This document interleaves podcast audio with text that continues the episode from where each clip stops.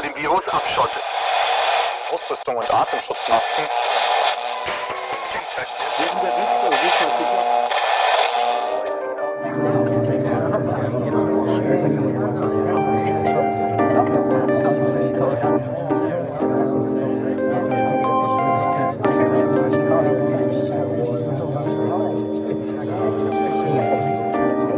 Was läuft? Willkommen, Freunde, zu der krassesten Folge Quarantäne aller Zeiten mit Ansage. SSIÖ, Dr. Bray. Was geht, Bruder? Ich hab dich vermisst. Ich höre nichts von dir, Bruder. Wir hören uns nur noch, wenn wir Podcasts machen, Alter. Was ist los? Ja, das ist krass, ne? Wenn ich irgendwie irgendwas von dir brauche oder so, dann rufe ich dich auch, oder wissen will, wie es dir geht, dann rufe ich dich auch gar nicht an. Ich warte einfach bis Mittwoch, dann stelle ich dir alle Fragen. Ah, Social Distance. Auf jeden Fall, was geht ab? Was hast du gemacht heute? Bruder, bei mir, was soll ich dir sagen? Ich war heute einen Termin erledigen bei der Bank. Sonst war ich wieder nur zu Hause auf Quarantäne. Diese Frage ist schon sehr gefährlich, ich weiß, weil wenn wir die Frage jeden Podcast stellen würden, was hast du heute gemacht, dann wäre jeder Podcast inhaltlich gleich. Und das darf natürlich nicht passieren. Aber auf jeden Fall, ja. Was hast du heute gemacht? Du warst also nur zu Hause und warst bei der Bank. Mal kurz. Ja, Bruder, ich bin komplett auf Quarantäne. Ich bin zwar nicht zu Hause auf Quarantäne, ich bin an einem anderen Ort, an einem unbekannten Ort. Ja. Aber, nee, Spaß, ich habe nichts Aktives unternommen. Ich habe zu Hause viel gearbeitet, wie immer, den ganzen Tag. Wir finden jetzt langsam auch unter den aktuellen Gegebenheiten gute Wege, Videos zu drehen, ohne dass es illegal wird. Und ja, wir haben uns ein bisschen angepasst und schaffen es jetzt doch wieder viel zu produzieren. Deswegen freue ich mich auch, wenn du mal Signal gibst, dass musikalisch was am Start ist bei dir, Bruder, weil dann können wir direkt loslegen. Ja, ich bin auf jeden Fall, wie gesagt, ich wollte morgen ins Studio fahren, also eigentlich wollte ich schon gestern ins Studio fahren. Okay. Nur sitze ich noch an der Perfektionierung des Textes dran und wollte dann morgen ins Studio fahren und würde so sagen, dass in spätestens einem Monat irgendwie Musik erscheinen wird. Für einen Song? Bisher ja. Ja, sehr gut. Da ist doch schon mal was. Genau. Sehr gut. Der aber krasser sein wird wie das Album von anderen Rapper. Davon gehe ich aus, Habibi. Ja. Übrigens war ich heute im Fitnessstudio. Nein, ja. Stopp, was für Fitnessstudio, um Gottes Willen. Stopp, die Fitnessstudios haben geschlossen. Ich habe mir eine Trainingsmöglichkeit eingerichtet, wo ich ein bisschen trainieren gehen kann. Ja. Und da war ich heute pumpen und wir haben da ja heute auch telefoniert, wir beide, weil wir eine Uhrzeit ausgemacht haben, wann wir heute den Podcast starten. Ja. Und wir haben ungefähr 9 Stunden Verspätung. Ja. Genau, ungefähr 9 Stunden Verspätung. immer mit in halbe Stunde, eine Stunde noch, eine halbe Stunde noch, natürlich. So auf jeder akzeptiert das bei dem anderen, weil bei jedem immer irgendein Film läuft, dass Verspätung kommt. So keiner ist dem anderen sauer. So. Jeder spekuliert auch beim anderen darauf, dass er auch noch länger braucht, damit man selber länger Zeit hat, weil man eigentlich gar keinen Podcast machen möchte. Nein, Spaß. Ja. Natürlich haben wir sehr große Lust und sind enorm motiviert, einen Podcast zu machen. Aber auf jeden Fall haben wir telefoniert miteinander und 2 Minuten später hat mich der Sellermann gerufen. Ja. Total aufgebracht, übertrieben hysterisch, ruft er mich an und so direkt, wo bist du? Ich habe gesagt, so, ich bin im Fitnessstudio, warum, was ist los, was passiert? Sagt er, der Jiva wurde verhaftet. Andere Leute, die jetzt nicht wissen, wer der Jiva ist. Jiva ist der Khadda. Auf jeden Fall, Jiva wurde verhaftet. Und ich habe den so gesagt, du weißt schon, dass ich mit dem vor 2 Minuten telefoniert habe gerade. Und der so, scheiße, wir haben den 1. April. Da hat er echt versucht, mir einen April-Scherz unterzujubeln. Mir. Dem Scherzmeister. Nicht dem Schatzmeister. Ich bin Schatzmeister auch und Scherzmeister. Das musst du dir mal reinziehen. Da hat er dich, deinen Namen dafür ausgenutzt, ja, um in mir innere Unruhe auszulösen für seine Belustigung. Das hat nicht geklappt. Khalu Salam. An dieser Stelle grüße ich dich, mein Bruder. The Legendary. Khalu Salam für alle, die... mir ist leider heute kein 1. April-Scherz eingefallen. Ja, für alle, die nicht wissen, Khalu Salam ist einer unserer engsten Brüder, wenn nicht unser engster Bruder. Und ist eine, wie soll ich sagen, eine Straßenlegende. Es gibt sehr viele Geschichten und Legenden um ihn herum und was er in der Vergangenheit geleistet hat für den Ruf der Straße. Und es gibt die Khalu Salam Witze von Moiskit. Kennst du die? Dieses so, wenn Khalu Salam ins Wasser geht. Ja, so Chuck Norris-mäßige Witze wahrscheinlich. Nicht, ne? Ja, ja, wird nicht Khalu Salam nass, sondern das Wasser wird Khalu Salam. Und einmal, was war das? Moiskit, ich hab den dann irgendwann angerufen. Ich meinte, ey Bruder, lass mal diese Witze so. Und er so, Bruder, ey, wir feiern den hier bei uns und so. Das ist so für uns Legende und so. Ich so, okay, Bruder, krass. Ich hab so Khal dann erzählt, weißt du, der hat das gar nicht richtig auf dem Schirm, weißt du. Ich wollte es vorher schon mal so korrigieren, bevor das so Stress gibt, weißt du, weil ja, er so Jokes auf YouTube gemacht hat. Du wolltest, bevor Selam das erfährt, es selber Selam in Erfahrung bringen lassen. Ja, genau, genau. Und dann irgendwann hatte ich ja ein Interview mit Moiskit bei uns im Noon hinten im Büro. Ja. Und dann kam später Salam dazu während des Interviews. Was geht ab, oder was machen? Ich so, ja, hier dieses Interview. So, okay, ich gehe eine Pfeife rauchen. Und Moiskit war so, ey Bruder, der eine, der hatte so einen dabei, der meinte, ey Bro, der ist übertriebener Fan von Khalu Salam, der redet immer, von dem kommt es auch immer und dass das entstanden ist bei uns, dieser Insider und so. Meinte, kann er mit dem ein Foto machen und so. Ich, klar, checkt das selber, wenn ihr rausgeht. Die müssen so an dem vorbei, der sitzt da, weißt du. Danach, die gehen so raus, bevor Salam geht, weil der wollte gehen nach der Pfeife. Dann gehen die so raus und kommen wieder. Ich sag uns, der sagt, ey, wir können nicht mehr und so. Ich sag, warum? Ich sag, wir machen so ein Foto. Und der guckt uns dann so an. Weißt du, wie Salam ist, so grimmig, weißt du? Er guckt die so an, der sagt, Jungs, das nächste Mal, wenn ihr Khalu Salam besucht, guckt, dass Khalu Salam auch vorher schon da ist. Wallah, Bille. Die konnte nicht mehr. Auf jeden Fall, ja, Bruder, das für alle, die nicht wissen, wer Khalu Salam ist, aber ich glaube, die meisten wissen es. Auf jeden Fall, es gibt so ein paar News, so die... ich habe die allergrößte News. Und zwar, ich saß heute und hatte ein Flashback. Ich verpacke jetzt die Geschichten immer so, um auch gewisse Personen aus der strafrechtlichen Konsequenz, sie davor zu beschützen, sie davor zu bewahren.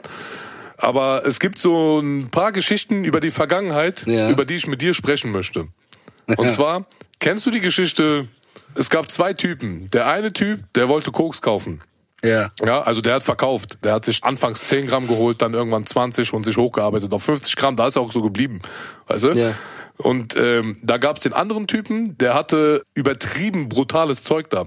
So, eine Zeit lang hatte er übertrieben brutales Zeug da zu utopischen Preisen. Und natürlich ist es dann so, dass der eine Typ, halt Angebot und Nachfrage, ne? Der eine Typ ist drauf aufgesprungen und hatte Interesse an dem Zeug. A, weil es von der Qualität besser war, B, vom Preis günstiger war. Logische Konsequenz, ne?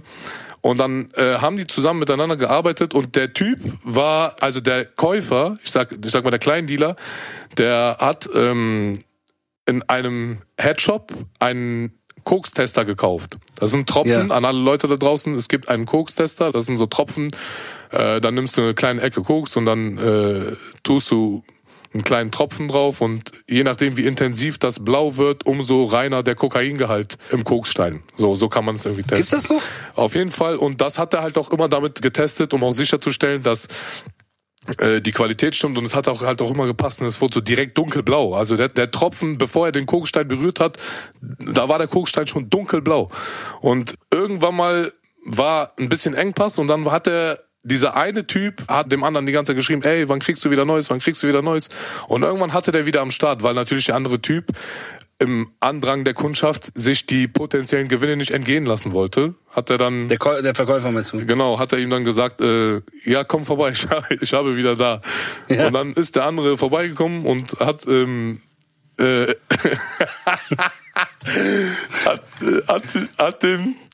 ist der andere vorbeigekommen, hat so das gesehen und eine Ecke vom Stein genommen vor seiner Nase und hat so den Tropfen draufgetan und der Koksstein ist einfach so, der ist noch weißer geworden.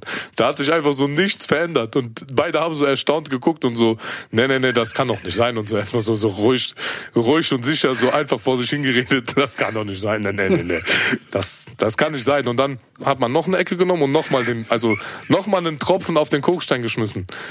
Und der Koksstein ist einfach immer noch nicht blau geworden. Und dann war der Käufer natürlich unsicher. Und also er war verunsichert und hat gesagt, guck mal, ich nehme das gesamte Material mit, aber ich möchte nicht vorher bezahlen. Ich bezahle erst danach, erst wenn ich das verkauft habe. Und dann hat der Verkäufer ist natürlich darauf eingegangen und hat ihm das mitgegeben. Zu Hause hat der Käufer natürlich schon so seine ersten Kunden damit beliefert und schon so die ersten Beschwerden eingereicht bekommen. Parallel dazu hat er natürlich den Verkäufer wieder angerufen und gesagt, ey, tut mir leid, das kann ich dir nicht bezahlen, ich muss dir das zurückbringen. Und der Verkäufer war natürlich sehr schockiert über die Situation und ist dann auf eine folgende Idee gekommen. Tut mir leid, meine Freunde, dass ihr so lange zuhören musstet, ja. Aber jetzt, es geht jetzt um Folgendes. Ja. Er ist auf eine folgende Idee gekommen. Und zwar hat er dann zurückgerufen nach 3 Minuten. Ey, du weißt nicht, was passiert ist. Was ist passiert? Der Stein ist blau geworden. Nein, niemals. Ich schwöre, das hat vielleicht ein bisschen gedauert, aber der ist jetzt blau geworden. Nicht dein Ernst. Der Käufer so, okay. Ja. Und dann ist der Verkäufer runtergefahren zu ihm in seine Wohnung und hat ihm dann so diesen Stein gezeigt. Und der Käufer hat sich diesen Stein dann so genau angeguckt und hat so gesehen vom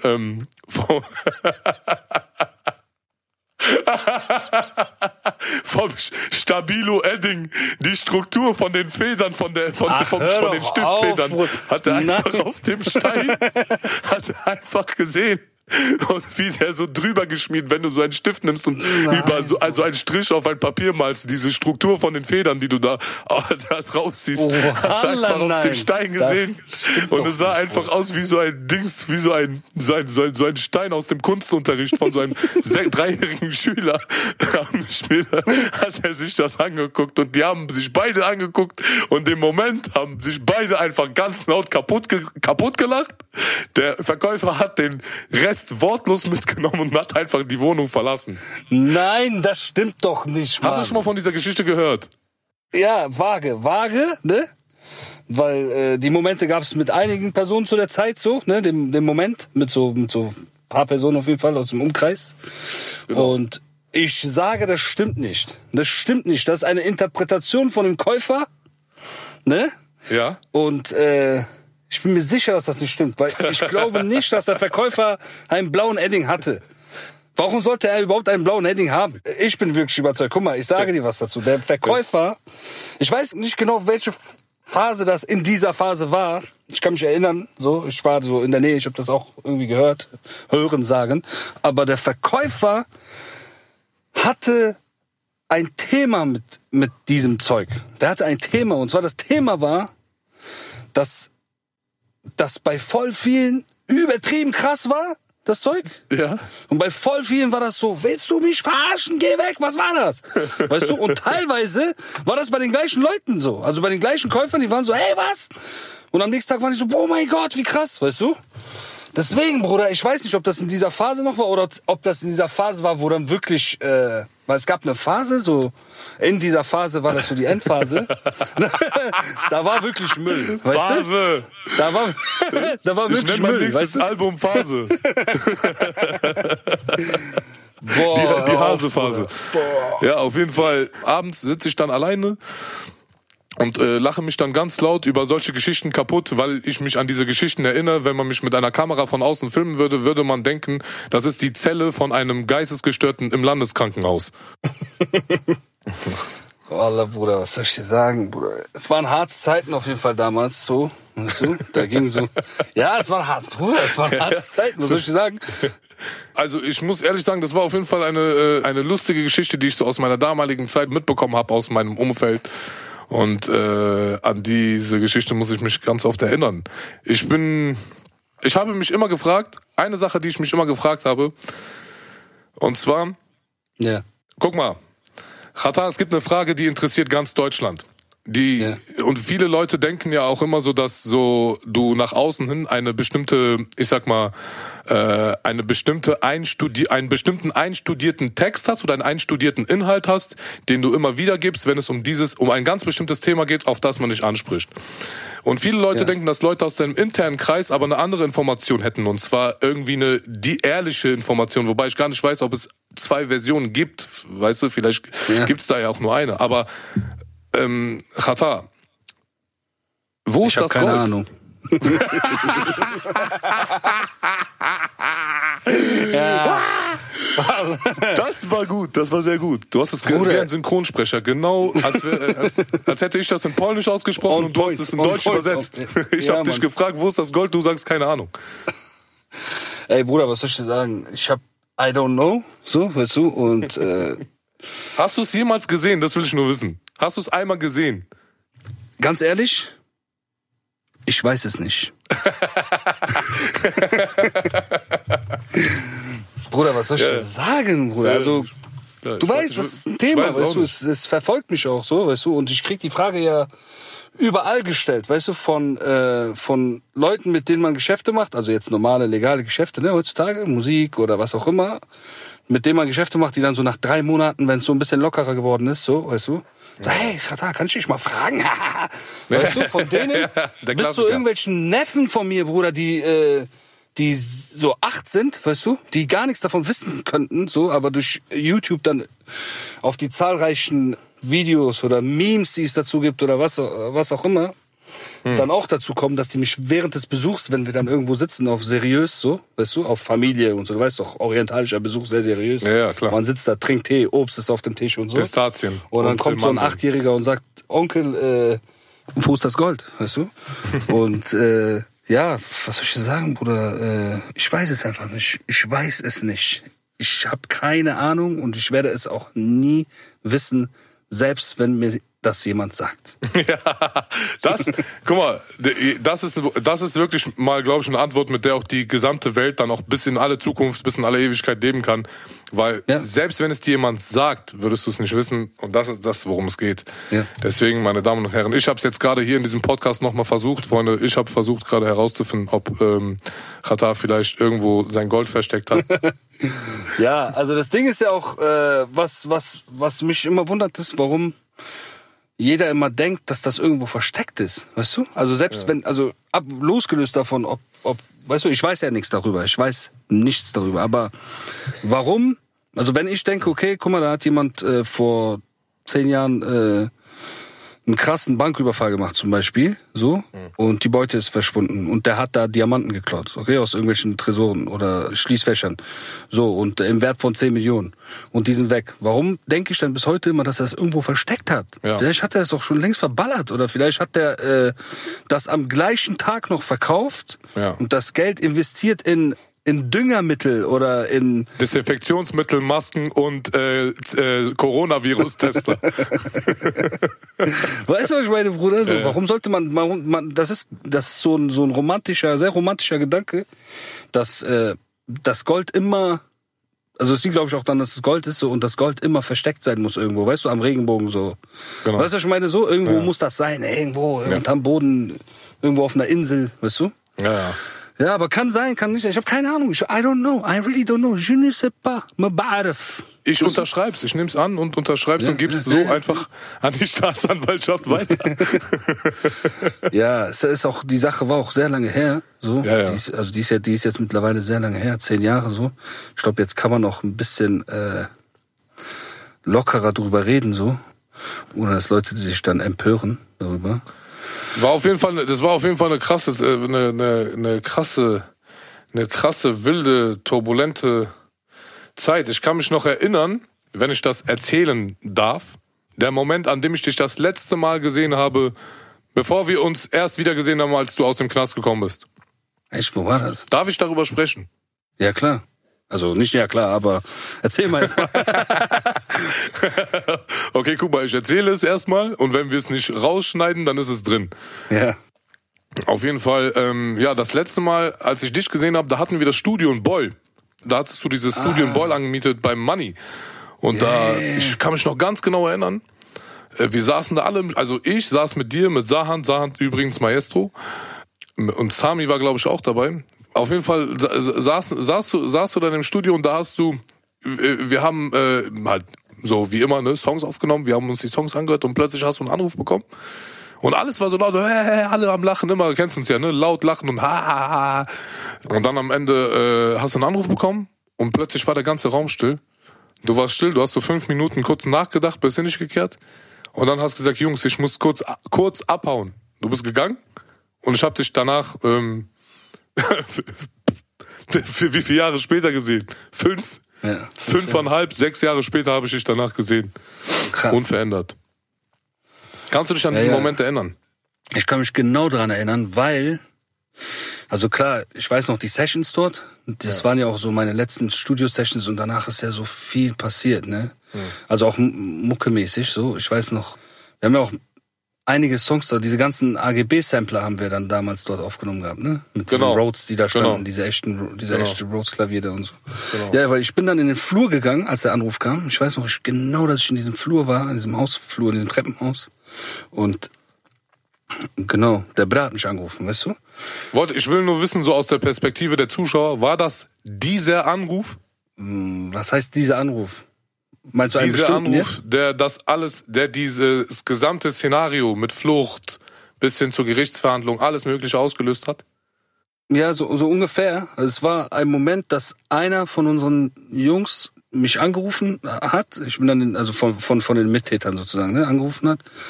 Und dann meinte er, ey, wir müssen kurz reden. Und dann meinte ich, ja, was ist los? Meinte der, ey, guck mal, ein anderer von unseren Mittätern hat sich ein böses Auto gekauft, keine Ahnung, so Pelzmantel gekauft, so. Jetzt übertrieben, der hat keinen Pelzmantel gekauft, aber ich weiß nicht mehr, was der alles erzählt hat, aber der meinte, ey, der hat richtig reingeschissen, der fährt durch sein Viertel, als hätte der im Lotto gewonnen. Ich so, nein. Immer ganz muftig eigentlich, ne? Das, ja, nach so einem Coup ist das erste Regel natürlich, keiner fällt auf, alle bleiben low-key, weißt du, und das mindestens ein paar Jahre so. Kaufen sich maximal einen Opel Corsa. Ganz genau, erst recht so. Und der hat mich angerufen und meinte, hey Bruder, der andere Bruder von uns, der mitgemacht hat bei der Sache, übertreibt gerade, der scheißt rein. Und das war der Jüngste von uns, weißt du. Mhm. Und der hatte keine Erfahrung, weißt du. Und dann, als er mir das erzählt hat, war für mich schon klar, okay, Katastrophe, so. Das hat mir schon gereicht. Du weißt, wir waren ja schon lange, wir hatten harte Antennen und einen harten Instinkt für wann die Bullen wie was schnuppern und wann wir mit irgendeinem Fehler zu weit gegangen sind und das uns was kosten kann. Ja. Und in dem Fall war es so, als ich das gehört habe, war schon so, fuck. Und der meinte so, ey, ich habe mit dem geredet und ich hab gesagt, du kannst das nicht machen. Ich so, ey, warte mal, wo hast du mit dem geredet und wo hast du ihm das gesagt? Und dann meinte er, am Telefon. Ich mir, oh mein Gott, die haben das am Telefon besprochen, jetzt noch dieses Telefonat mit mir, vorbei. Weißt du, was ich meine? So, das hat mir schon gereicht. Mhm. Das hat mir schon gereicht, um die Initiative zu ergreifen, was immer auch zu tun. Ja, und vor allem, um nicht mehr sicher zu sein. Weißt du, ich war so, bis dahin habe ich so gesehen, okay, die ermitteln in ganz, also laut Presse ermitteln die in eine ganz andere Richtung und so, weißt du. Aber als ich das so gehört habe, dachte ich, okay, fuck, weißt du, so die Telefonate und das. Und dann kam noch eine andere Info. Und zwar, du weißt ja, wir haben ja am Bruserberg gewohnt, ne? Mhm. Und am Bruserberg, so daneben war doch dieses Hotel, Novotel, ne? Genau. Dieses kleine Hotel. Und ein Mädchen, was wir kannten vom Bruserberg, so eine Zigeunerin, die hat dort gearbeitet, weißt du? Die hat da als Kellnerin gearbeitet im Hotel, so als Hotelmitarbeiterin, Kellnerin, whatever. Ja. Und die kam auch dann zu jemandem bei uns im Bruserberg und meinte, ey, sag mal Jiva und Sami Bescheid. Heute sind bei uns im Hotel einfach 50 Bullen eingezogen mit Computer, Ausrüstung und so. Die sind komplett, die haben richtig viel Gepäck dabei gehabt, haben sich da aufgebaut und so, in den Zimmern und so. Und das war schon voll strange. Und beim Frühstück, also gestern kamen die ins Hotel und morgens beim Frühstück heute, sagt die, habe ich so gesehen, so Thema seid ihr. Also Jiva, Sami und noch andere, weißt du? Ihr seid so das Thema, so die sind wegen euch da. So. Boah, ich krieg direkt Herzklopfen, wenn du darüber redest, weil wenn ich so höre, 50 Bullen haben sich in ein Hotel eingenistet und mit Computer dieses, dann ist ja so, du weißt ja, in Deutschland die Polizei, wenn die einmal die Initiative ergreift, etwas zu tun oder ich sag mal eine Bande hochzunehmen oder eine Person hochzunehmen, dann schaffen die das auch. Genau. Vielleicht muss ich zum Hintergrund kurz was erklären für Leute, die davon nicht so viel Ahnung haben. Dass die Sache ist, dieser Coup, über den wir reden, dieser Goldraub, der ist in Baden-Württemberg passiert. Ja. Wir kommen aus NRW. Ja. Wir sind aus Bonn, NRW so. Und in NRW sind die Bullen auf jeden Fall nicht so hardcore drauf wie im Süden, also in Baden-Württemberg oder in Bayern vor allem so. Man sagt ja im Süden, also je weiter du nördlich kommst in Deutschland, desto lockerer wird es so. Und NRW ist schon ziemlich entspannt im Gegensatz zu denen. Ja. Aber bei der Sache hier war es so, weil viele würden jetzt sagen, ach, 50 Bullen würden gar nicht so was machen. Vielleicht waren es auch nur 40 oder 30 und sie hat da 50 gefühlt so. Ja. Aber bei dem Ding war es so, dass gar keine Bullen aus NRW gekommen sind, sondern das war LKA und Polizei Ludwigsburg irgendwie in Kombo. Ich weiß nicht, wer von denen das genau gemacht hat. Und die haben, Bruder, diese Baden-Württemberg und Bayern, Bruder, die nehmen Sachen ernst. Das ist genauso, wie du sagst dort, weißt du? Dort ist so, egal was es kostet, wir regeln diese Sache, klären, wir lösen alles auf, weißt du, wir ermitteln alles bis zum letzten Detail so gut es geht, egal was es kostet. Die deutsche Polizei, das sind emotionslose Roboter, die führen ihren Auftrag durch, koste was es wolle, und in der Technik und in der Präzision der Ausführung sind die auch noch die allerbesten auf dieser Erde, habe ich das Gefühl. Und die Klamotten, die schon anhaben mit den Farben der Autos, sind psychologisch schon so ausgewählt, dass die nur Angst und innere Unruhe in Menschen auslösen, die potenziell zu kriminellen Straftaten auch nur affin sind. Das ist das absolut Problem. Ja. Absolut richtig, SIÖ. Dankeschön. Absolut. Weil, woran das liegt, ich habe mich sehr viel damit befasst, weißt du wahrscheinlich auch, die Polizei in Deutschland, so wie ich gehört habe, ist nicht, also die Polizisten im Dienst, also die auch draußen unterwegs sind und auch alle anderen, haben nicht das Recht oder die dürfen nicht selber interpretieren und danach handeln, also bei Strafsachen auf jeden Fall, weißt du, bei so kriminellen Sachen jetzt. Ich weiß nicht, bei einem Bußgeld oder bei einem Rot über die Ampel gehen, ich weiß es nicht, aber bei so Sachen, das habe ich gehört, das dürfen nicht. Und in anderen Ländern dürfen die das, also die dürfen eine Situation so ein bisschen abschätzen, abwägen, so, weißt du, interpretieren. Ja. Hier ist einfach straight Regel. Und was ich sagen muss, da ist der Deutsche echt anders als so, glaube ich, alle in der Welt. Mhm. So, weißt du, bei uns ist es ja so, ich schweife jetzt ein bisschen vom Thema ab, aber ich komme gleich zurück. Bei uns ist ja so, jemand, der Eier hat, ne, ist meistens jemand, der auch was drauf hat. Weißt du, was ich meine? Ja. So, du hast, du hast was drauf. Entweder du kannst kämpfen oder du weißt, dass du Leute irgendwie anders platt machen kannst, und dann hast du Eier, weißt du, und dann entweder sieht man dir das an oder man hört das aus deinem Reden oder man spürt das so, weißt du? Genau. Mhm. Aber egal, ob es eine 23-jährige neue Dame ist, die bei der Polizei ist, so, also die neu bei der Polizei ist, eine junge 23-jährige Dame, oder ein 48-jähriger Herr, der bei der Polizei ist, sobald die in einer Situation sind, wo da 500 Motherfucker aus dem Ghetto stehen, ziehen die ihr Ding durch, Alter. Die sind da zu zweit, halten die Hand an die Knarre und sagen, keiner bewegt sich hier. Verstärkung bitte. Die Verstärkung braucht wahrscheinlich 20 Minuten, aber das ist denen scheißegal. Weißt du, was ich meine, Bruder? Und keiner bewegt sich. Die stehen da und die ziehen durch. Die sagen, keiner von euch bewegt sich hier. So, wegen was auch immer die da sind, die sagen denen das und die ziehen das durch. Die haben keinen Schiss. Ich habe ja in London gelebt damals, und dann war ich mal in Soho. Ja. Und da war ich ganz neu in London. Ich bin da mit einem Freund langgelaufen in Soho, ne, im Zentrum. Das ist so Rotlicht, ich wusste das nicht, weißt du?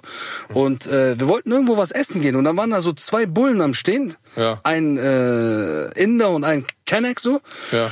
Und ich war so, ey, wo kann man denn hier was essen? Wir suchen die ganze Zeit, wir finden nichts. Die meinten, nee, das sind hier, geht hier nirgendwo rein. Das sind alles illegale Puffs. Ja. Ich so, okay, wie illegale Puffs? So Bullen sagen wir das, weißt du? Ja. Ich so, was heißt das? Die so, ja, du gehst da rein, die locken dich rein, dann wollen die, dass du mit einer Frau aufs Zimmer gehst, und dann wird die Frau mit dir nichts machen, und die sagen dann aber, du musst 400 Pfund bezahlen. Ja. Und dann sagst du natürlich nein, und dann hauen die Fresse ein und schmeißen dich raus. Ich so, okay. Und warum unternehmt ihr nichts dagegen? Die so, ach, bist du behindert? Natürlich unternehmen wir nichts dagegen. Scheiß auf die. Ich so, hä? Die so, ja, Mann, die machen uns platt. So. Zwei Bullen, ganz so. Die hatten keinen Bock, die hatten Schiss, Mann. Die waren so, scheiß drauf, Mann. Geh einfach weiter. Ich so, okay, was geht ab? Sowas würdest du in Deutschland niemals hören. Niemals. Weißt du, ich meine, egal welche Mafia, egal welcher Motherfucker in diesem Haus ist und gerade eine Straftat begeht, der Jens oder die Julia oder der Özgül, der bei der Polizei ist, die werden das durchziehen. Und der Mensch, der dieses Blueprint an Ausbildungs, dieses Buch, weißt du, wonach das geht, dass die so ausgebildet werden, den will ich kennenlernen, der soll mir das beibringen. Wie kriegt man das hin, dass die Menschen das tun, dass sie so durchziehen, dass sie solche Eier kriegen? Unnormal. Und das gibt's nirgendwo. So, angsteinflößend ist das sogar. Angsteinflößend. Ja, es ist es. Für den stärksten MMA-Kämpfer dieser Erde angsteinflößend. Ja. Es muss man ehrlich sagen, egal was ist. Ja. Schon wenn du mit dem Auto fährst und du bist nüchtern komplett, du hast gar nichts, du hast keinen einzigen Wert im Blut, und du siehst auf dem Rückspiegel 3 Autos hinter dir, die Polizei, direkt löst das in dir eine innere Unruhe aus oder irgendwas.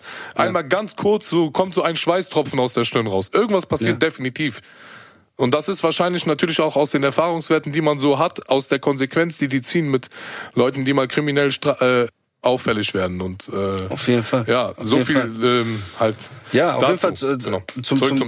Zum Thema zurück. Und das ist das Ding. So, das waren also in dem Hotel, das waren halt Baden-Württemberg-Polizisten, so ja. LKA, was auch immer. Und die waren radikal so. Die sind gekommen, Dicker, boah. Die waren dann in diesem Ding so. Und dann das waren dann so die Nachrichten, die ich an dem Tag erfahren habe, als ich da am Telefonieren war im Studio. Ja. Und da war die Sache klar für mich, weißt du? Gotta go, weißt du? Ja. Das Checkout-Time, wie Tupac sagen würde. Ich schwör's dir, ne, das war zu krass. Als du abgehauen bist, eine Woche später, du weißt ja, wo ich in Tannenburg gewohnt habe, ne? Ja. Und da gegenüber ist ein Parkdeck. Auf dem Parkdeck war ein Auto mit Stuttgarter Kennzeichen, also keine Ahnung, 3, 4, 5 Tage lang, höchstens glaube ich.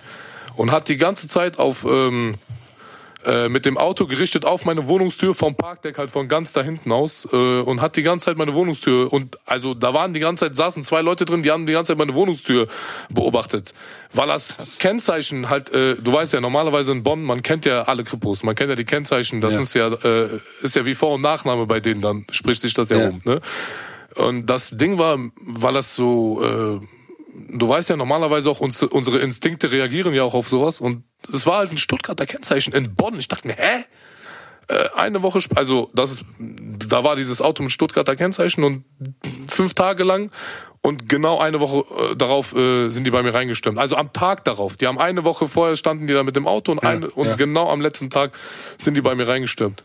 Ja. Ja. Und ich dachte mir, fuck, ich wüsste, dass ich das so dumm, die waren vor meiner Tür so, das war auch wirklich eigentlich nicht so, ich sag mal, das sah nicht ausgeklügelt, intelligent oder so aus, als würden die mich heimlich beobachten. Weißt du, was ich meine? Ja, ich weiß, was du meinst. Ja, das ist... das war ja das auch noch, was in meinem Kopf hat, das ausgesucht, so, das ist nicht heimlich genug, das können keine Krippos sein. Absolut, ja, ich weiß genau, was du meinst. Es war ja auch genau zu der Zeit am Bruserberg dann so, wir waren ja schon in Russland. Ja. Und dann haben mich auch Jungs angerufen und meinten, ey Bruder, jetzt, was geht hier ab, Bruserberg? Ich sag, warum? Die sagen, ey Bruder, die haben... Ja, also du weißt ja, im Viertel, wenn auf einmal so verkleidete Kripos rumlaufen, erkennt das ja jeder, der da wohnt. Weil der weiß, ey, diese Leute habe ich hier noch nie gesehen, das sind auch keine Kunden von uns oder so. Ja. Das sind Bullen, weißt du, was ich meine? Und da waren dann so dieses typische Ding, so Ehepaare, Fake-Ehepaare, die so im Hof Celsiusstraße rumgelaufen sind, so, weißt du, was ich meine? So.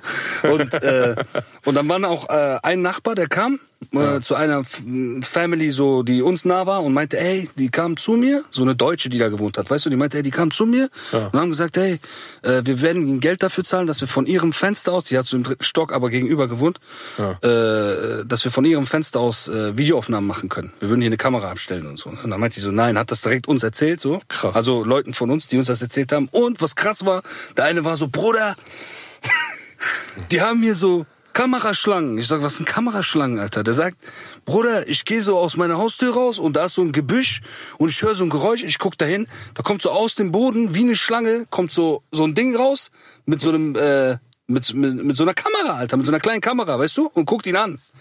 So bewegt sich schon so ein Scheiß, weißt du? Also so, aber jetzt nicht wie eine Schlange, sondern es kommt einfach aus der Erde. Und der Kopf bewegt sich so, rechts-links-mäßig, weißt du? Ich so, nicht dein Ernst, Digga. Also das habe ich auch nicht gehört bis dato, weißt du? Ich dachte, was geht da ab, Alter? Und dann so ein paar Tage später, bam, bam, bam, bam, bam.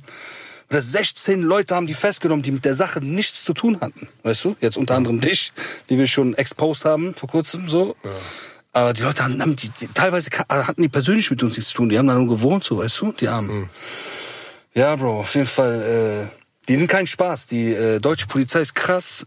Ich habe auch damals dann dieser Zielfahnder, der also diese Sokos, diese Gruppen, die da zusammengestellt werden, diese, wie nennt man das, diese Teams, die da zusammengestellt werden, um dann zu ermitteln, werden dann geführt von einem Zielfahnder vom LKA. Ja. Und diese Zielfahnder sind dann so, das ist dann so der intelligente Kopf. Das sind diese Profiler, weißt du? Die dann so dein ganzes Leben, alle Infos, die es gibt, die... Profiler sind übrigens die krassesten Leute. Also ich muss ganz ehrlich sagen, krass... welche Zusammenschlüsse die aus dem Nichts ziehen und so auf die Täter kommen. Das ist übertrieben krass. Die atmen alles ein, jede Information. Die haben halt Erfahrung ohne Ende so. Und ich weiß nicht, wie die ausgebildet werden. Auf jeden Fall werden die krass ausgebildet. Mhm. Und so einer hat uns dann auch aus dem Irak geholt. Der war auch mit uns in der Maschine, die uns nach Frankfurt gebracht hat. Ja. Und der war ziemlich sympathisch, Alter, der Dude. Weißt du, der war so im Flugzeug. Wir saßen da mit Handschellen so auf dem Rückflug und der war so... irgendwann so während des Flugs kam da so, weißt du, so neben mir ein Bulle, rechts und links, weißt du, so Bullen neben mir und ich saß in der Mitte. Und dann kam da so und hat sich so eine Reihe vor mich so hingestellt, weißt du, zu mir, ja, so, dass er mit mir reden konnte, so mit dem Knie auf dem Sitz und meinte so, ja, und alles gut, so, ja, warum haben sie so lange gebraucht, weißt du, weil war ja hart im Knast, wir haben uns schon gefreut, irgendwie nach Deutschland zu kommen. Und der war so, hat einfach so das Geldzeichen gemacht, weißt du, mit den Fingern, weißt du? Ja. So nach dem Motto, das hat gekostet, so. Mhm. Auf jeden Fall habe ich mich danach dann ein bisschen mit diesen Zielfahndern beschäftigt, so, weil ich, wie gesagt, der Typ war in Ordnung, so, also der war so sympathischer Dude, so, und da habe ich mich ein bisschen beschäftigt damit. Der hatte so ein James-Bond-Optik, weißt du, war so 60, 50, 60, weißt du, aber so, man hat gesehen, der war viel unterwegs, der hat viel gesehen, der Typ, weißt du, was ich meine, so. Ja. Und ich habe gesehen, die deutsche Zielfahnder haben 100% Trefferquote. Also es gibt keinen Fall, den die bis jetzt, also es ging so um internationale, also Verbrecher, die im Ausland abtauchen. Okay, darum ging's. Und es gab zu dem Zeitpunkt, wo ich es gelesen habe, keinen einzigen Fall, den die nicht gelöst haben. In, keine Ahnung, seit Zweiten Weltkrieg, nach dem Krieg, weißt du? Stark. Die lösen alles so, weißt du, unter anderem ja auch uns. Ich glaube, wir waren die Ersten, die dann deren Quote kaputt gemacht haben, weil die das Gold ja nicht gefunden haben, so, weißt du. Aber die zählen das noch nicht als Niederlage, weil die suchen ja immer noch. Die sagen, wir suchen no limit, es gibt kein Limit bei diesen Zielfahndern. Ja. Die suchen auch 200 Jahre dann und dann übernehmen das halt andere Zielfahnder, weißt du. Ja, das ist crazy, ja, aber unter der Prämisse sind ja alle Fälle dann gelöst. Ja. Also die haben so Beispiele genannt gehabt, irgendwie so Leute, die Banküberfälle gemacht haben und dann nach Brasilien oder Argentinien abgehauen sind, wo dann so nach 30 Jahren einer einen Brief dahin geschickt hat und die Adresse hatten und den dann rausgeholt haben, weißt du? Krass. Oder auch in Afrika hatten die Fälle so, wo die so krasse Moves gemacht haben, weißt du? Und auch oft illegal, also die holen die dann illegal da raus, die scheißen dann drauf. War ja bei uns teilweise auch so, weißt du? Die dürfen ja nicht einfach in ein anderes Land und jemanden rausholen, aber die scheißen da drauf, weißt du? Das ist so, die ziehen ihr Ding durch. Ja, krass. So viel zum Thema. Es hat begonnen mit der, mit welcher Geschichte hat es begonnen? Wo ist das Gold? Genau. Ja. Wo ist das Gold? Ja, Bruder. Ja, was geht sonst, Bro? Was geht sonst? Brief? Ja, nix. Ich bin, wie gesagt, ich sitze hier zu Hause und werde jetzt gleich noch mal ein bisschen weiter an dem Text arbeiten, weil ich, wie gesagt, ich habe morgen einen Termin im Studio, voraussichtlich. Das hängt natürlich immer von mir ab, ob ich den Termin auch wahrnehme, wie viele andere Termine auch. Gehst du busy? Wahrscheinlich, ja. Ja, genau. Und da werde ich dann so den ersten Song nach der Messias-Platte, den ersten richtigen Song nach der Messias-Platte heimlich aufnehmen und heimlich für mich zu Hause alleine im Grasdunst konsumieren, hören und mich daran ausbefriedigen, bis ich es an die Öffentlichkeit hinaustrage. Sehr geil, sehr geil. Ich freue mich sehr drauf, Bruder. Ja. Ich glaube, alle freuen sich darauf, Bruder. Ja. Und wie gesagt, wenn du den recorded hast, Bruder, und dir dann auch, wenn du sicher bist damit so, dann lass direkt böse mit den Mitteln, die ich hatte direkt vor morgen, wenn ich den aufgenommen habe, ich schicke dir das direkt per WhatsApp. Ne? Ja. Das Ding ist, ich habe einen Song, Bruder, den kennst du auch, den habe ich dir mal gezeigt, den habe ich schon vor einem Jahr übertrieben, brutaler, geiler Song. Genau, ich habe den schon vor einem Jahr gemacht, so. Und ich will den jetzt raushauen, weil das irgendwie voll aktuell ist. Der Song heißt "Gib keine Hand", jeder weiß, das ist ein klassischer Spruch von mir. Oder der eine oder andere weiß das. Und ich habe ja diesen Song gemacht, ich habe ihn dir gezeigt. Und eigentlich war ich mir gar nicht sicher, wann ich den raushauen will. Vielleicht erst, wenn das Album fertig ist und so. Und jetzt ist ja die aktuelle Lage, ne, mit keine Hand geben und so. Ich dachte, komm, fuck it, ich hau den raus. Aber jetzt kommt das Ding, Bruder. Deswegen wollte ich das mit dir checken. Ich habe zwei Versionen. Einmal mit dem Beat, den du gehört hast. Den würde ich jetzt einmal kurz anteasern und einmal mit einem anderen Beat. Und du musst mir sagen, welchen ich raushauen soll. Beziehungsweise an alle, die das hören, ihr kriegt den hier im Podcast zu hören, beide Versionen. Und ihr könnt mir dann, wie machen wir das am besten? Ich mache einfach Insta-Story mit diesem Wählen, weißt du? Genau, dann kannst du diesen Ausschnitt Beat einfach... Beat A oder den Beat B. Ja. So, und dann gucken wir, welcher die meisten Votes kriegt, den release ich dann. Also ich zeig dir jetzt mal, einmal den du schon kennst. Hm? Hörst du das? Ja. Oh, ich geb keine Hand, nein. Oh. Ja. Ich geb kein Hand. Du weißt, ich geb kein Hand. Ich schwöre, ich will gar nicht unhöflich sein, doch Bruder, ich geb kein Hand. Ich geb kein Hand. Du weißt, ich geb kein Hand. Auch wenn deine Freundin jetzt alles mit ansehen muss, ich geb kein Hand. Ich geb kein Hand. Du weißt, ich geb kein Hand. Ich schwöre, ich will gar nicht unhöflich sein, doch Bruder, ich geb kein Hand. Ich geb kein Hand. Du weißt, ich geb kein Hand. Auch wenn deine Freundin jetzt alles mit ansehen muss, ich geb kein Hand. Hab's damals Eckmeck und Slossis. Heute nur 6 Sterne Pussys. Gib mir mehr Ruhm und Bands. Schuf mein Friend aus Crack werden Fuffis. So, das ist Beat A gewesen. Konntest du den gut hören? Ja, ja. Okay. Den kennst du ja schon, jetzt kommt Beat, Beat B, also Version B.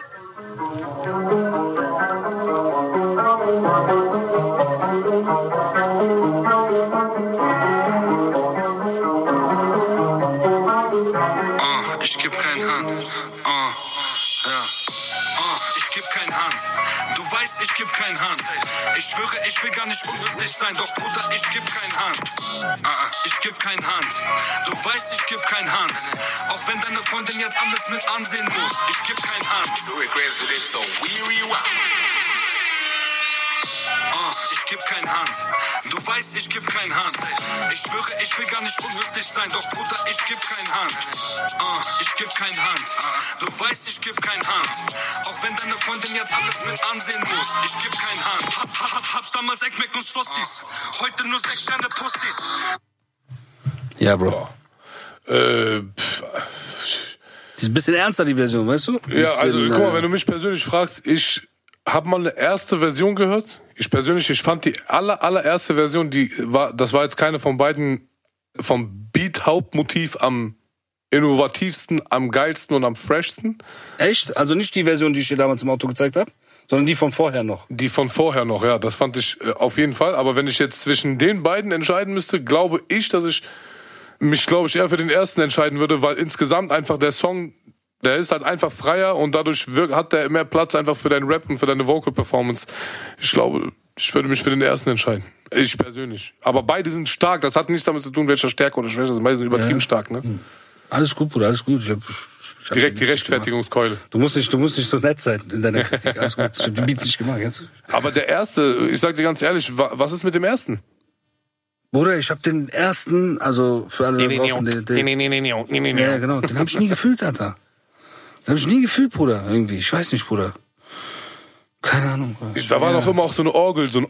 Ich weiß nicht. Ich weiß nicht. Ich fand das, also, das ist mir am meisten im Kopf geblieben. Und wenn ich so... Ja, keine Ahnung. Aber so jetzt von den beiden würde ich auf jeden Fall den ersten nehmen, glaube ich. Ja, ich bin auch bei dem ersten. Also den Beat A. Ich finde den auch krasser, weißt du. Der passt auch mehr zum Thema, der trägt das Thema viel, bringt das Thema viel besser zur Geltung. Ja, ich finde auch. Ist leicht ignoranter, der andere ist mir zu düster, zu ernst gemeint Gangster, weißt du? Genau. Ja, was geht sonst? Ich gehe mir jetzt irgendwo was zu essen besorgen, das heißt natürlich in der heutigen Zeit, unter den heutigen Umständen, dass ich mir ungewohnterweise etwas kochen muss mit meinen ungeschickten, nicht vorhandenen Kochkompetenzen. Wobei, ich habe gehört, deine Pasta soll krass sein. Meine Leute Pasta? Ja, okay, komm, jetzt habe ich gelogen. Es gibt so gewisse Nudelgerichte, die musste ich mir natürlich gezwungenermaßen durch das Alleineleben beibringen, damit ich hier ein bisschen überleben kann und nicht immer nur draußen mich von Fastfood ernähre. Aber trotzdem aussehe wie ein Athlet, der sich nur von Eiweißpulver ernährt. Das ist ja das, wo die viele Leute nicht mit zurechtkommen. Und auch Wissenschaftler sich gefragt haben, wie macht dieser CEO das? Ja, und das Geheimnis liegt natürlich ganz einfach beim Graskonsum. Denn durch die Enzyme, die sich entfalten in meinem Körper, ist das so. Also Freunde, hiermit würde ich sagen, wir beenden den Podcast. Und ich gehe mir jetzt was zu essen besorgen. Was geht bei dir? Gehst du noch was essen holen? Wie gesagt, hat Leber mit Zwiebeln gemacht. Sag mal ehrlich, magst du Leber? Ehrlich. Jigger, Bruder, ist der Shit, Bruder. Bah, Bruder, du darfst sie nicht zu sehr... Gar nicht mein Ding. Das schmeckt mir einfach wie, als würde ich auf eine Eisenplatte beißen. So schmeckt das. Ja, ja, das stimmt. Also ich nicht von der Konsistenz, sondern vom Geschmack, als würde ich, keine Ahnung. Das ist ein Eisengeschmack. Einfach Eisen essen. Das Blut, ne? Ja, ja, klar. Ja. Auf jeden Fall, aber die müssen auch leicht blutig sein. Die müssen innen, dürfen die nicht durch sein, weißt du? Ja. Weil dann schmecken die nicht, dann ist es auch hart und so. Man muss schon wissen, wie man die macht. Nicht mit Zwiebeln, sorry, das ist falsch gewesen, sondern mit Petersilie, Bruder. Boah, kennst du das, wenn unsere Eltern auch immer damals dieses, wie nennt man das, Knochenmark, dieses feuchte Zeug in den Knochen rausgesaugt haben? Boah, mach ich immer noch. Habib Elbi, ist dein Ernst oder was? Darum geht's doch, Bruder. Lammhaxe, Bruder, schön da, boah, Bruder, mit Gabel rein, Bruder. Gabel umdrehen, Schlag rein in den Knochen. Boah, hör auf, Alter. Ja, ja, Bruder. Das war mir zu Neandertaler-mäßig, da war ich einfach, Ja, du bist so genau die Generation, ab der es dann aufgehört hat, so, weißt du? Ja. So ein paar Jahre nach mir, so war es. Ich habe gemerkt, bei mir schon damals auf dem Boden sitzen, im Schneidersitz, das hat schon nicht mehr geklappt von meinen Beinwinkeln, weil ich schon langsam der neuen Generation mich angepasst habe und meine Körperstruktur einfach nicht mehr dafür gemacht war, auf dem Boden zu sitzen. Und ich war dann immer der Einzige, der mich so nach 5 Minuten auf einem Stuhl gesetzt hat und einfach so auch nicht mit der Hand, wie meine ganze Familie, sondern wie so ein zivilisierter Mensch mit Gabel und Messer. Und du bist so alleine. Alter, ich kenne das, ich schwöre dir. Einfach wie so ein zivilisierter Mensch mit Gabel und Messer strategisch das Essen sich zurechtschneiden und in den Mund führen. Auf einmal war ich so ganz in frühen Jahren schon so einer. In einer Umgebung von Perserteppichen und auf den Boden und Reisgeruch. Und Safran, Bruder, Safran. Ja, ey, Bruder, jeder hat diesen Moment, Bruder, den muss ich noch erzählen, Bruder. Jetzt hast du mich aufgebracht. Ja. Habt ihr Dings Kalapatsche, diese Schafskopf? Habt ihr das mal gegessen? Boah, ich glaube nicht. Jeder Kenneck so nicht deiner Generation, bis deiner, ab deiner hat es glaube ich aufgehört, aber die meisten Kennecks haben diese Erfahrung, wenn die als Kinder das erste Mal so gehäutete Schafsköpfe im Waschbecken einfach in der Küche ohne Vorwarnung einfach sehen. Ich bin so irgendwann, wir haben so Bruserberg gewohnt in dieser Wohnung, ich laufe so durch die Wohnung so mit meinen Fantasien im Kopf, ich war so 6, habe meine Eltern voll geliebt und so. Und war so, hey, was geht und so, bla, irgendwelche Filme, ich wollte die Wand hochklettern, kennst du auch so dumme Sachen als Kind? Ja. Und dann gehst du in die Küche, Bruder, und ich sehe einfach im Waschbecken diese gehäuteten 2 Köpfe mit Augen, die mich angucken und Zunge so rausgestreckt, 2 Schafsköpfe, Alter. Boah, und ich wusste das gar nicht. Ich wusste gar nichts von sowas, dass man sowas isst und so ein Scheiß, weißt du? Ich war so, fuck, meine Eltern sind Massenmörder und so. Ich hab solche Filme. Direkt so. Ich bin so aus der Küche rausgelaufen, kennst du so? Ja. Und hab mich so hingesetzt. Die saßen da, die waren am Reden, die waren am Lachen, die haben irgendwelche Witze gemacht und so. Und ich war so die ganze Zeit, fuck. Oh mein Gott, wie komme ich hier aus der Familie raus? Ich hab Psycho-Eltern und so. Die ganze Zeit so, kennst du? Die ganze Zeit. Ich hab's nicht gerafft. Ich hab einfach nicht gecheckt, dass am nächsten Morgen das Frühstück, was wir gegessen haben, ein Gehirn von einem Schaf war und eine Zunge, weißt du, in meinem Brot mit Petersilie. Weißt du, was ich meine, Bruder? Ich wusste es nicht, mit Sauergurken noch dabei. Ich wusste es nicht, Bruder. Es ging ein paar Wochen, hatte ich Paranoia zu Hause von meinen Eltern. Ich habe Albträume gehabt. Ich dachte, fuck, was haben die gemacht? Die bringen Tiere und Menschen um, die haken deren Köpfe ab, tun das in Waschbecken, weißt du? Das ist krass, ne? Bis ich irgendwann auf der Straße von anderen Jungs gehört habe, hey, Kalapatsche, ekelhaft, ich kann das nicht essen. Was meint ihr? Und so, ja, Kopf von Schaf. So, wie, wir hatten das auch und so. Ich glaube, ich esse das die ganze Zeit. Fuck, ach so. Ich frage mich, was isst man davon? Wo gibt's was vom Kopf zu essen? Bruder, das Gehirn? Köstlichst, Bruder, das Gehirn. Bitte nicht. Favorite, so, most popular, so, ist auf jeden Fall Gehirn und Zunge. Entweder, guck mal, okay, ich muss zugeben, Lammzunge habe ich auch gegessen. Das war bei uns auch damals auf jeden Fall, stand auf dem Speiseplan. Und Lammzunge habe ich auch gegessen. Ja, damals habe ich es gemocht. Also ich musste mich dran gewöhnen, auf jeden Fall. Das ist ja pures, richtig geiles, pures Fleisch ohne Fett, weil das einfach ein Muskel durchgehender Mund. Genau, Zunge ist ja ein krasser Muskel, weißt du? Genau so schmeckt das auch. Und es schmeckt auch ehrlich, ich muss dir ganz ehrlich sagen, es schmeckt überhaupt nicht so, wie das aussieht. Und das ist das Problem, warum ich es heute wieder nicht mehr esse. Weil ich habe es dann lange nicht mehr gegessen und wenn ich mir heute eine Lammzunge angucke, dann sieht das aus wie der Genitalbereich. Wie eine Zunge. Das ist das Problem. Auch wenn du es anfasst, so, weißt du? Wenn die Haut noch dran ist und du das anfasst, so, weißt du, ist halt echt eine Zunge, so, weißt du, das ist schon manchmal ein bisschen hart. Dings, aber der Geschmack überwiegt. Das Gehirn ist auf jeden Fall auch geil, ist sehr zart, so. Und Backe, so, weißt du, ein bisschen Backe geht auch noch, aber so Auge und so, da bin ich auch raus, so. Ich fühle das auch nicht, warum man ein Auge essen sollte. Geht nicht in mein Gehirn, haha. Ja. Und aber es ist schon lecker. Also das musste so gezwungen anerzogen werden, weißt du? Ich glaube, anders geht das gar nicht. Ja. So war es auch bei mir, beziehungsweise die haben mich verarscht jahrelang, bis ich mich verliebt habe in das Essen so, bis ich so immer mich gefreut habe und die mir irgendwann gesagt haben, hey, du isst seit Jahren Zunge und so, weißt du? Ja. Jeder kennt diesen Moment, wo man so denkt, seine Eltern wären Serienkiller, weil man Schafsköpfe im Waschbecken gefunden hat. Aber auch das ist am Ende gut gegangen, wie auch dieser Podcast. Und ich habe mich sehr gefreut, Mr. Sadat. Ich habe mich ebenfalls gefreut. Es war eine tolle Konversation über sehr interessante und ja auch wichtige Themen wie die Wende vom Mehlgras zum Hays. Und in diesem Sinne wünsche ich dir einen schönen Abend, guten Appetit gleich bei deinen Pastas und Assalamu alaikum. Wa alaikum assalam.